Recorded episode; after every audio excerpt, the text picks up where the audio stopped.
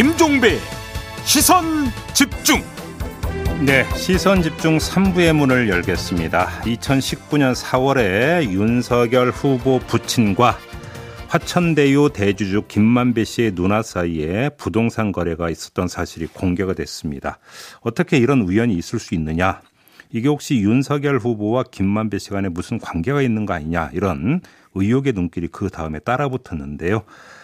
자, 이에 대해서 지금부터 두 사람의 이야기를 차례로 들어보는 시간 마련하겠습니다. 먼저 열린민주당의 김의겸 의원 전화로 만나보는데요. 김의겸 의원은 어제 페이스북에 글을 올려서 윤석열 후보와 김만배 씨가 서로 형 동생하는 사이다 이렇게 주장한 바가 있습니다. 그 구체적인 근거 들어보도록 하겠습니다. 나와 계시죠? 네. 네. 일단 이렇게 그 형 동생하는 사이라고 보신 근거부터 좀 말씀해 주시겠습니까? 네, 제가 어제 열린공감 TV 또 조선일보, 중앙일보 등 언론을 통해서 예. 네, 아, 윤석열과 김만배의 관계에 대해서 어, 궁금증이 일었어요. 음. 어, 그래서 제가 당시 알고 지내던 검사, 기자 예. 한 예닐곱 명한테 전화를 걸었더니 예. 네, 이제 그 중에 두 명한테서 제가 확인을 했는데 예.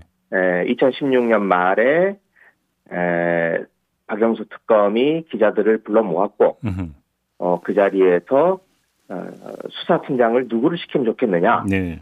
라고 박영수 특검이 물어봐서 물어봐서 다들 이제 쭈뼛쭈뼛 하고 있는데 네. 어 김만배 기자만이 머니투데이의 음. 김만배 기자가 아 성렬이 형 어때요 좋잖아요 어 음. 이렇게 얘기를 했다는 거예요 예.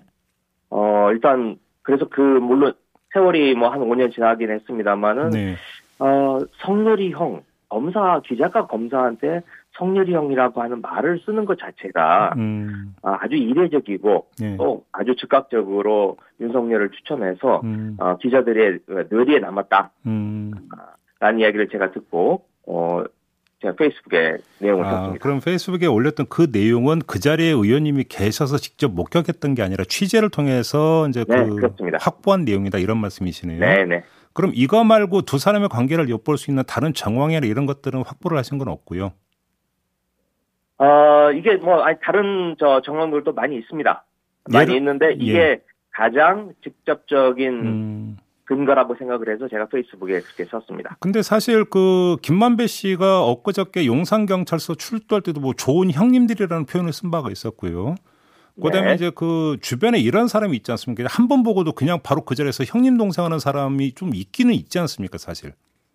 아, 네, 그 있긴 있죠. 예. 네. 그런데 아, 지금 등장하고 있는 법조인들, 네. 특히 이제 에, 검사들 제가 페이스북에도 썼습니다만은 다 아, 말하자면 김만배 기자, 김만배 네. 씨가 아, 좋아하는 형님들 이렇게 표현을 하지 않았습니까? 예, 예, 예. 아, 다들 좋아하는 형님들이고 그분들한테 아, 금전적인 대가를 다 그 치르는 음흠. 아, 제공하는 그런 관계인데 예.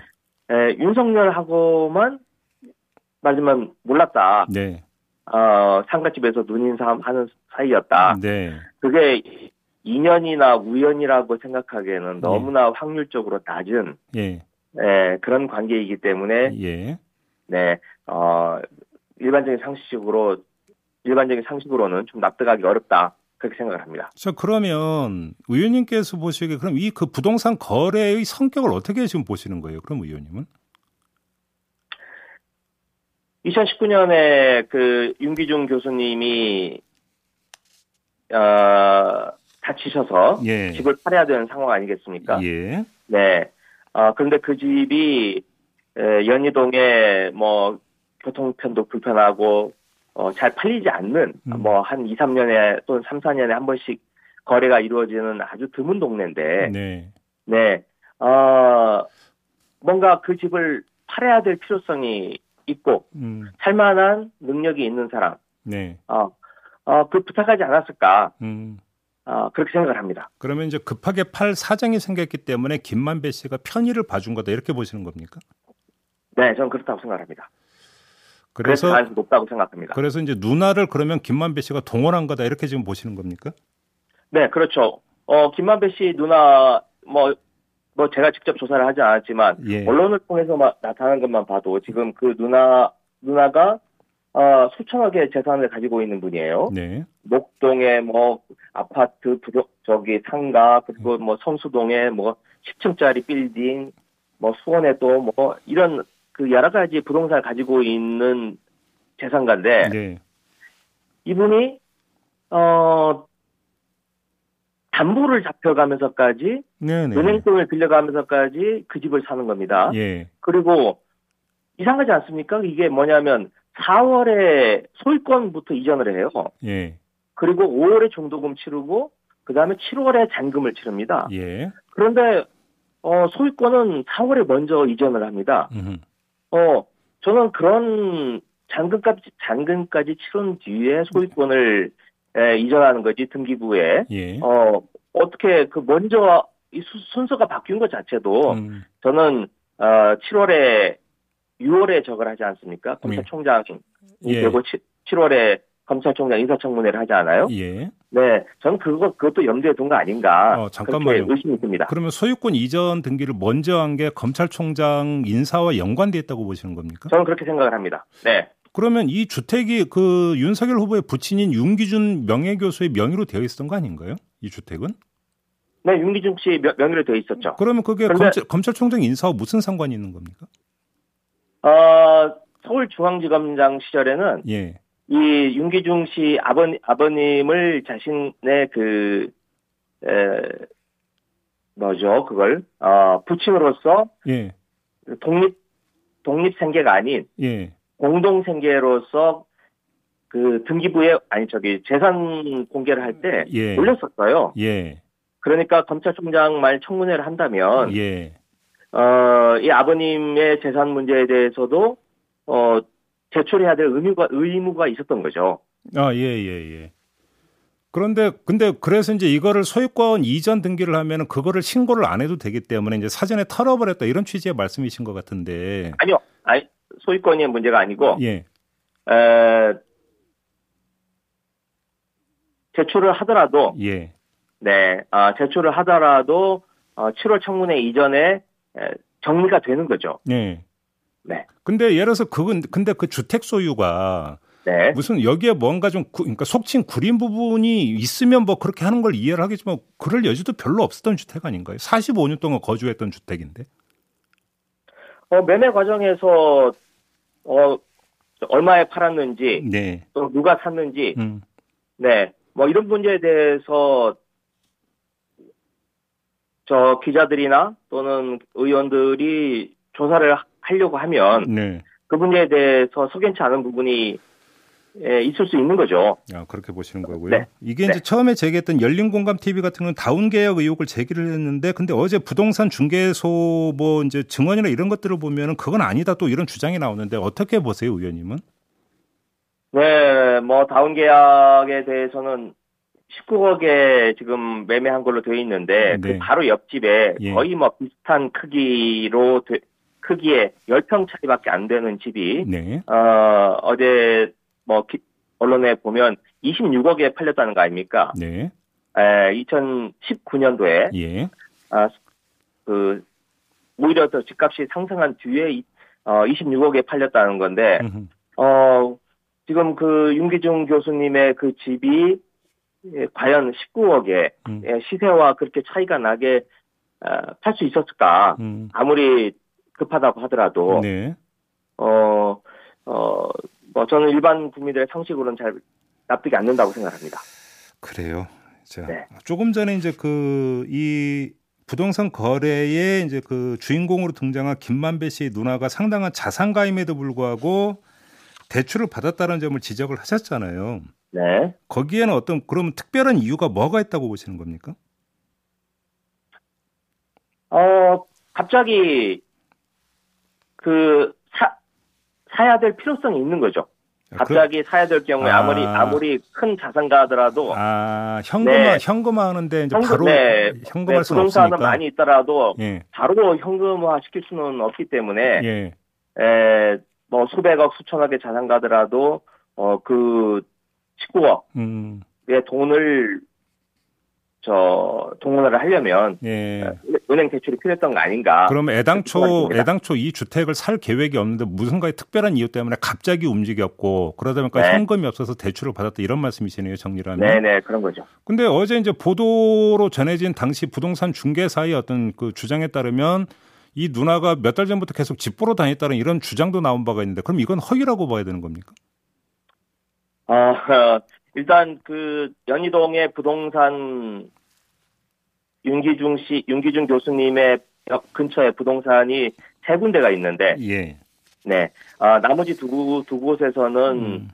자신들에게는 저 매매 의뢰가 들어오지 않았다 그래요. 예. 네, 그러니까 딱 한 군데만 지금 어, 들어온 거 들어왔다는 건데 일단 네. 그게 애초 저 윤석열 캠프 쪽에 설명 열, 열 곳에 지금 어, 매매를 의뢰해 놨다라는 음. 거하고 맞지 않는 거고요. 네. 어 저는 어 이런 저 엄청난 자산가가 그 누님이요. 음. 어, 김명옥 씨라고 하는 누님이 엄청난 자산가인데 왜 연희동 같은 곳에 에, 집을 살려고 했을까? 만약 살려고 했다면 그건 네. 정말 실소유에 시- 실제 거주하려고 하는 목적이었을 텐데 음. 지금 그곳에 어, 실제로 살고 있는지 그것부터 좀 확인을 해야 된다고 근데 생각합니다. 지금 TV조선 보도에 따르면 그 사자마자 바로 월세 줬다라고 김명옥 씨가 TV조선과 인터뷰에서 밝혔다고 지금 보도 나온 게 있거든요. 실거주를 하는 게 아니라 월세를 줬다라는 이런 보도가 네, 그래- 있습니다. 그, 그것부터가 좀 이상하지 않습니까? 예. 네, 저는 어 이분이 그 건물을 사거나 어, 집을 살때 음. 다들 환금성 또는 에, 집값이 오를 만한 곳 이런 곳에 부동산을 보는 안목이 있는 사람인데 네. 연희동에 갑자기 어 근데 자산이 있는 사람에도 불구하고 은행 대출까지 받아가면서 어 급하게 그것도 거꾸로 소유권 이전부터 하고 그다음에 5월 7월에 중도금과 잔금을 치르는 그. 거꾸로 된 방식을 취해가면서까지 집을 산 것. 근데 어. 여- 연희동 부분은 좀 해석은 좀 다를 수도 있을 것 같습니다. 요즘 핫플레이스로 뜨는 곳이 연희동이라는 또 지적도 있기 때문에 그, 그 동네는요, 네. 어, 지- 저, 전두환 씨가 살고 있는 연희동하고 다른 연희동입니다. 음, 네, 그, 핫플레이스로 뜨고 있는 연희동하고는 음. 길 건너편에 그 연세대학교 쪽으로 예, 산 쪽으로 가까워서, 예. 어, 또 그런 그- 것도 아니다 이런 말씀이죠. 네, 그런 곳이 아닙니다. 알겠습니다. 거의 거래가 이루어지지 않는 곳입니다. 알겠습니다. 자, 말씀 여기까지 들을게요. 고맙습니다, 의원님. 네, 네. 네, 열린민주당의 김의겸 의원이었습니다.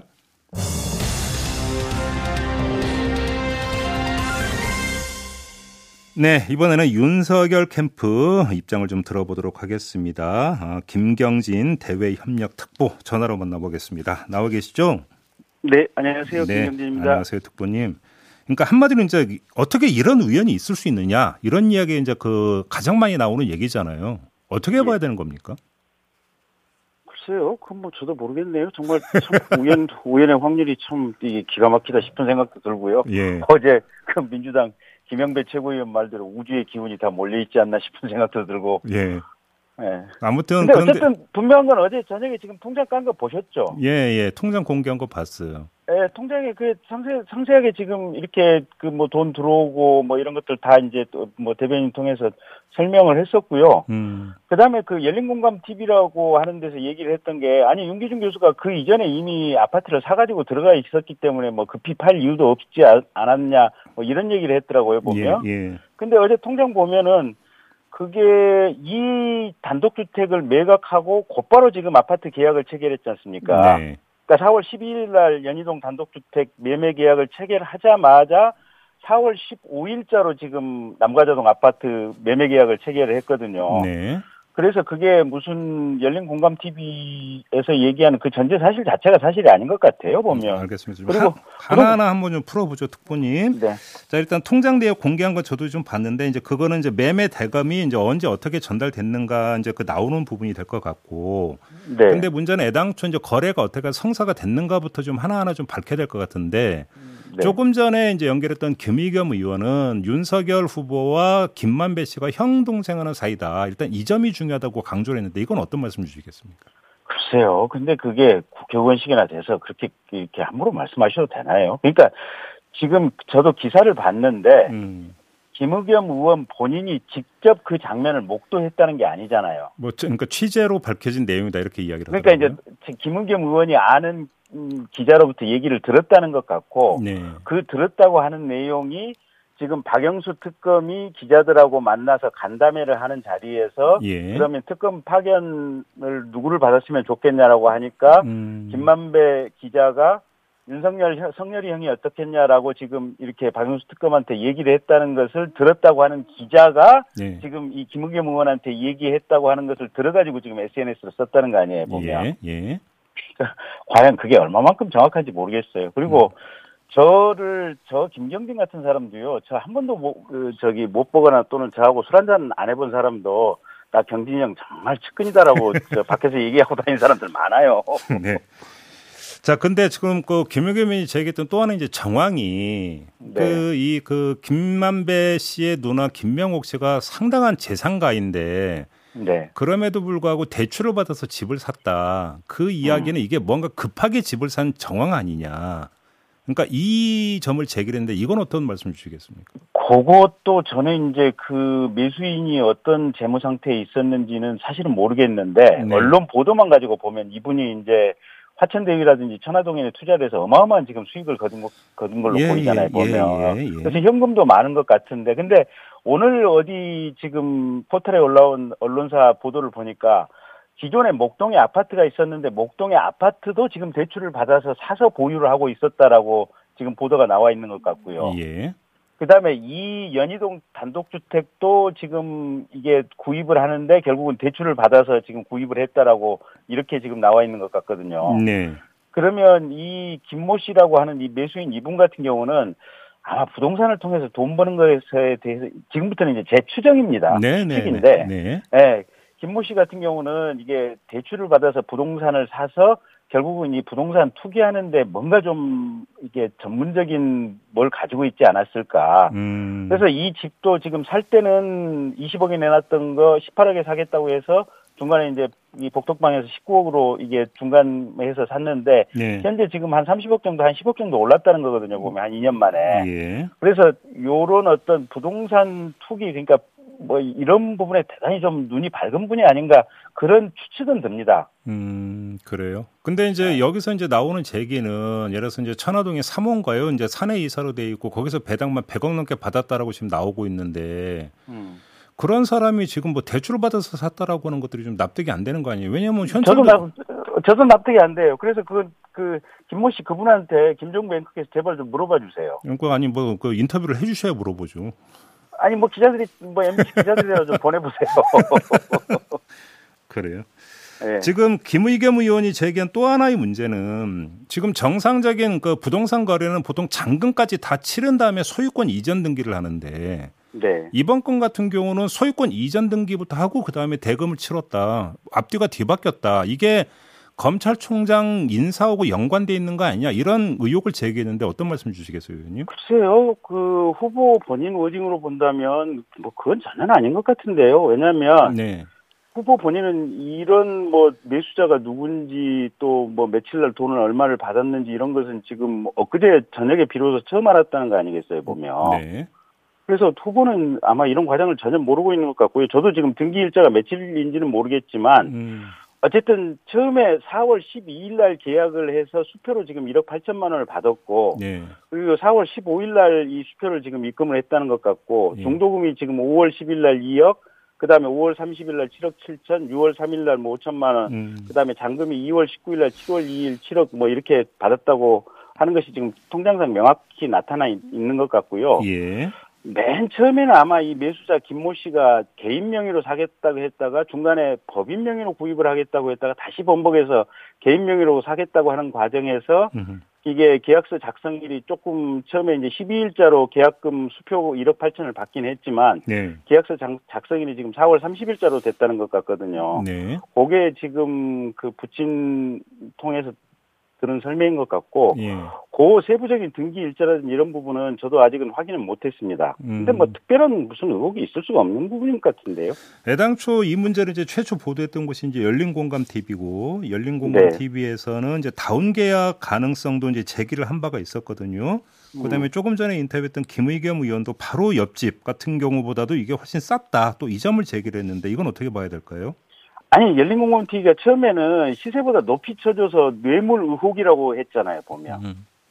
그러다가 이게 시세보다 이제 낮은 가격으로 이렇게 밝혀지니까 다운 계약서 아니냐 하는데 이 시세보다 낮은 가격이라고 하는 게 네. 이 열린 공감 TV가 주장하는 게 지금 뭐 평당 3천 뭐 이렇게 얘기를 하고 있잖아요. 그래서 뭐 30억 이렇게 얘기를 하고 있는데 예. 지금 오늘 아침에 국민일보라든지 또 매일경이라든지 몇몇 언론을 통해서 보도된 그 부동산 중개업자 인터뷰가 있거든요. 보면 네.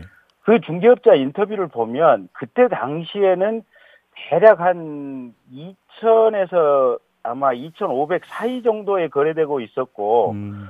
그래서 그게 평당 3,000에서 3,500이라고 하는 것은 지금 이 순간의 평, 그 어떤 평당 가격이기 때문에 네. 그때 2년 전에 거래를 전제로 한 어떤 이- 얘기이기 때문에 이게 다운 계약서 의혹이다 이런 말 자체가 말이 안 되는 것 같고요. 네. 그래서 이분 같은 경우는 사실은 이 열린공감 TV 같은 경우는 그 뭐 지난번에 무슨 엑스파일 문제 가지고도 여러 가지 지금 무리를 일으켰지 않습니까? 네. 그래서 저희들은 이게 이 매체 자체가 대단히 악의적인 시각을 가지고 왜곡하려고 하고 있다 이렇게 보고 있습니다. 그러면 결론은 정말로 공교롭지만 우연의 일치일 뿐이다. 이게 그 특보님의 결론이십니까? 정리라면? 그렇게밖에 추정할 수가 없죠. 그래요.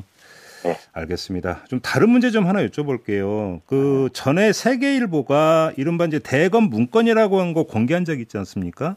예, 예. 그리고 어제 이제 추가로 문건을 추가 공개했는데 이게 윤석열 후보 장모 변호 문건이다라고 하면서 세 쪽짜리 문건을 공개를 했는데 네. 특보님도 이제 검사 출신이시고 하니까 이 문건의 성격을 어떻게 보십니까, 특보님은?